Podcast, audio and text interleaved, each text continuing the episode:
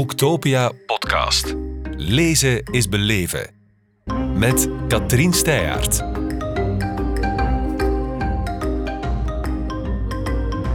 Welcome, Matthew Arledge. Thank I you for call you me. Matthew actually because it's actually it's MJ Arlidge. Yeah, that's my disguise, but you can call me Matthew. It's fine. MJ is a bit weird, right? yes, that's right. um, you're here with volume 11 in your series of thrillers centered around Inspector Helen Grace. In Dutch, it's called Kom gauw. Uh, I think the the original title was Cat and Mouse. That's right. Yeah. Um, how would you characterize Helen for those who don't know her? Um, so Helen is a very heroic crime fighter who chases serial killers around Southampton. Um, she's an all-action woman. She drives a motorbike and gets in lots of fights. Um, but she's also a very damaged and fractured woman who keeps trying to do the right thing and keep trying to find happiness, but it's always just out of reach. Is that how you try to stand out in this immense uh, amount of thrillers that are published every year? The fact that you combine the thriller aspect with the fact that she is uh, she has a very well complex personal life, professional life. Yeah, I, I think you're always trying just to find some space to do something different, and I think when I, I was starting writing, a lot of cops were middle-aged men with drink problems and uh, marital problems. So, so I sort of wanted Helen to be. Um, teetotal she doesn't drink she's sort of allergic to relationships and just try and make her feel a little bit different to as you say the huge amount of fictional detectives that are already out there And is it still uh, interesting for you after 11 books? It seems hard to keep it fresh for you as a writer. Well, each time I write a book, I make sure that the story, the main story, feels fundamentally different to the one before, um, whether the very claustrophobic compared to the last one, which was very freewheeling or whatever it may be. But also, you just dig deeper into Helen, and the more rocks you throw at Helen, the more problems you present to her, the more interesting things you find out about her, and she surprises you in the way she reacts to things. She's a she's real for you. I think she's real for, for, for readers and writers. You know, the, the same thing that allows me to climb inside Helen's head allows people to imagine her when they're reading. And, you know, 11 books in, she sort of becomes a friend in a way or part of the family, you know. How did she walk into your life, actually?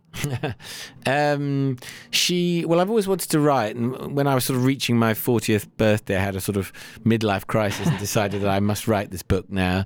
Um, and yeah, I just, I, I, sort of, I find writing female characters much more interesting, basically. Um, why? I, I, why? Because I think women, I think in real life are just more interesting than men. I think they're more complex, they're more nuanced. I think with my male friends, I know exactly what they're thinking all the time, and and it's not, it's not what interesting. you see is what you get. Yeah, exactly. They're like dogs, and you know all that. Oh, stuff. But uh, you said that. but you know, women I think are more complex, more nuanced, more emotionally complex, and I think that um, also life is harder for women. I think there are lots of issues they still have to deal with, lots of fights they have to make daily, and I think that's more interesting to write because life is tougher for the main character. So, so I've just always enjoyed writing her, and and I think when I was creating her, I think the sort of ghost of Lisbeth Salander was somewhere in the room, just trying to create a sort of dark character is quite hard to pin down, quite fractured, and just a sort of um, interesting, sort of almost anti-hero, I guess. And uh, you know, and that's how Helen was born. That you knew she was going to take you on a very interesting journey.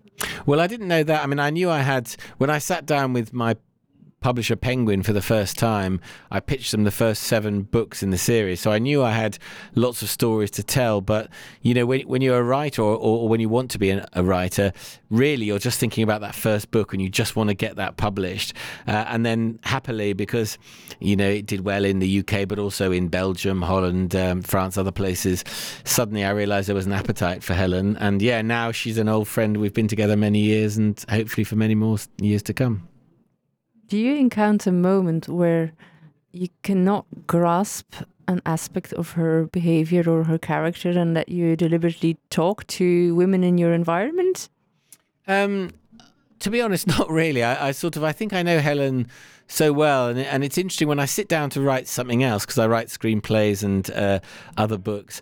You know that can be often quite a struggle, but with Helen, it's sort of it does feel like she's sort of a little bit part of me now. And Charlie, the other main character, and the others, I sort of know them all so well that I know exactly how they'd respond in any situation. Uh-huh. So it, it's less a sort of voyage of discovery at times are more just okay. This now this will be bad for Helen, or this is you know this is how Helen This will react. typically Helen, is yes. typically Helen, and and it is that classic thing that with Helen, there's um there's a Greek mythical figure Sisyphus who's pushing the Oh, rock yeah. up the hill, and that's how I see her. Is just when she's almost achieved some form of atonement or whatever, down it goes, and she and so she for me she's this sort of heroic but cursed character.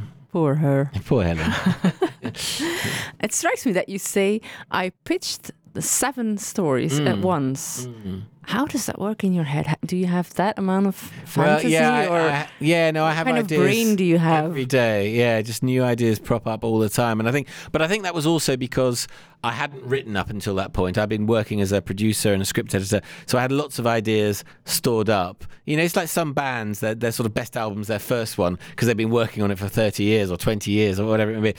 So I had, and I, and in fact, of those seven, we probably only did like two or three and then I made up different ones, came up with other ideas. But, you know, I think if you have lots of ideas, which I do, the frustration is just not being able to get them out quick Yeah. enough. Mm-hmm. You know, so I have one of the new things I'm doing is starting to do co-written books where I have the ideas and the beginning, middle, and the end of the title, and then other people potentially write them. So that's a new thing. We're just thinking simply because I don't want these ideas just to sort of stay in the in the in the shelf. You That's know, a clever way So, so that's getting them out there Yeah, hopefully, hopefully. without giving yourself a total burnout? yeah, that's the idea. But I understand that your brain works in a very specific way because you say even in the supermarket, I can think what could be the most violent thing that can happen now. Definitely. Yeah, everywhere. Primary schools, wherever you very are. normal though.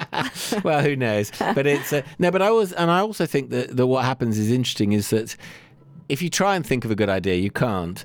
Uh, and but Mm-hmm. so they just sort of come to you when you're in the shower, when you're in the supermarket, or, or maybe if you're reading a book or watching TV, and something that happens in that just triggers the thought. Well, what you know? What if that happened?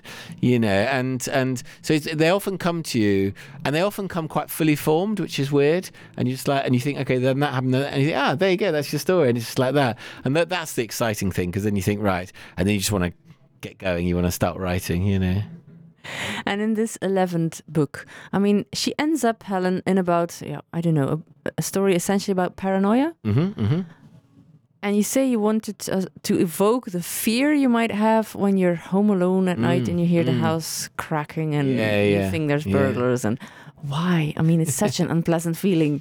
Yeah, well, I think it's because partly because this cat and mouse is is is um, connected to the previous novel, and at the end of that, uh, uh, Helen sort of has a death sentence hanging over her because she knows in Cat and Mouse that someone's going to try and kill her, someone's going to a sort of unseen assassin is stalking her, is going to come and get her, and so I sort of took that as my start point and thought, well, actually, this is all about paranoia, about looking into the shadows and seeing sort of phantoms and danger and all that sort of stuff. It's just that in this book, for Helen and for the victims, the the, the phantoms are actually real, uh, and somebody is coming up the stairs to get you, and it's just you know, and that idea of, of your home is, and you particularly during lockdown, you know, people and the pandemic, people retreated to their homes. It was a safe space. You shut the doors at night, and everything was fine. And I just like the idea of invading that, uh, and it, it, it appeals to me because I, I check the doors like six times at night. I, I, I go back, and then my wife is always leaving everything unlocked and open, and I, it drives me a bit nuts. So I have to go back and check everything three times. Oh, but so you are prone to those fears yourself. Yeah, well, not really, but I, but I, I do. I like to make sure the doors are all locked. Yeah, definitely, and uh, I'm quite paranoid about that. Because you're smiling as you tell it. I mean, you seem very enthusiastic about the darkest of things. That Yeah. puzzles me a bit. No, exactly. Well, it's it's whenever you think of something really sinister and unpleasant, you know, that's when I get excited because you think, well, that how would you react? Because I think you know, so many stories are about ordinary people in experiencing extraordinary things, you know, and discovering things about themselves. And I think with thrillers and particularly the dark ones, you just sometimes you think, oh, that would be terrible, wouldn't it? Imagine if that happened, and then your mind starts to race, and that, that's when I get excited. Has that always been the case that you had this love for the sinister, the dark? Um, I, I don't know. I mean, I, I like thrillers and I like crime and mystery, and and I was talking earlier about. Um, the books I used to read when I was a kid, and, and a lot of them were um, the sort of Sherlock Holmes novels, which can be very dark and sinister, but also um, Roald Dahl, which you know everyone they're sort of fun and exciting, but there's always a darkness Mm-hmm. Oh, in there's a there. very dark you know, the parents are always killed, and then Uh-huh. these awful aunts, you know, and that that, that sort of uh, danger and that jeopardy and it, it is always very exciting. I think so. Yeah, always the dark. Is it because you can somehow live it out on paper without really having to experience it physically? Yeah, I think so, and I, I think it's it's well known that the countries where crime novels are most popular are the safest countries. So Scandinavia, particularly, but also Belgium, Holland, the UK.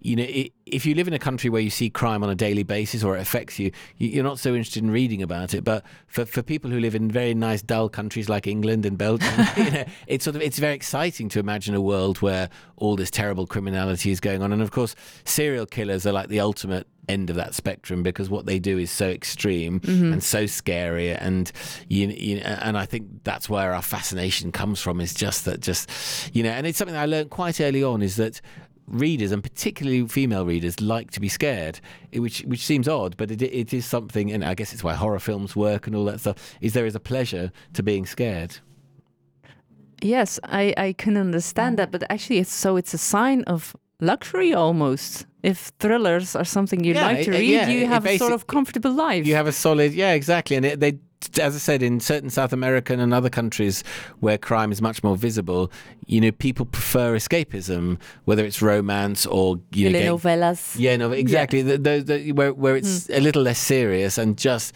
pure escapism. It's interesting. Yeah. And does it also has to do have to do with um, your own curiosity into, let's say, the world of policemen, detectives? I mean, do you go and really go along with them for your research? I have done quite a lot, but I'm generally much more interested in the in the in the criminals and the perpetrators. So for me, you know, because it is that you know, I've just finished watching the Dahmer thing on on Netflix, which is very good. But it's you know. It, when you watch the first episode and you see the head in the fridge and all that sort of stuff, and you're you're just trying to extrapolate why you know what does he get from that? What does he think when he sees opens the fridge and sees the head there? Does he talk to it? Does he stroke it? Wh- wh- what what is the weird connection he's getting with these people by killing them and keeping them? And i think that's when you come across something like that that seems truly inexplicable and sort of obscene I'm fascinated to try and work out what it means. Whereas the cops, you know, understand, you know, why they do what they do, but the, but the criminals, I think, is, is sometimes the more interesting line. Yeah, I do understand. I was just asking because I was wondering what the degree of expertise and authenticity is that you seek in your novels. Yeah, well, I mean, uh, That's very important because if, if it's not, yeah. if you cannot believe it, then the whole Yeah. house falls down. I think it has to be credible, but I think there are some novels you read and TV shows and whatever where procedure is so important to them and the tiny minute. For me, that doesn't interest me so much. I think those novels are great, but they're not for me really because I want to make it credible and engaging. But for me, the pace of the story is so important. I want it to be a pure roller coaster ride. I don't want to get caught up in the detail. So I think as long as it's you know, as long as it's believable, as if you think this is how the police would work, then then I think that's enough for me. And I think I leave it to other people to do the really forensic analysis. Yeah. Okay. Uh, one last question: Can you still uh, watch those series, read other thrillers without the technical eye? Can you still just enjoy it? Well, Seems difficult if it's your yeah, job. the the books, the books I can. TV, I think less so because you see all the little production things that you notice where they've cut corners, or if someone's got their back to camera and they have one line, you, you know that they didn't actually say that line at the time. And you know, there are all these little things that you start watching where you think, oh, okay, I see see what they've done there, and, and you know, and so I, I find that slightly harder. But then, you know, at the end of the day, it is still possible to switch off. If it's really good, you tend to stop caring, don't you? You just get sucked into whatever it is, and mm. that was certainly the case with Dahmer, which I thought was excellent, and, and lots of other great stuff out there. Let's hope that's also the effect of the books you write and are presenting here. But thank you so much for being here. Thank you very much for having me. Boektopia podcast. Lezen is beleven.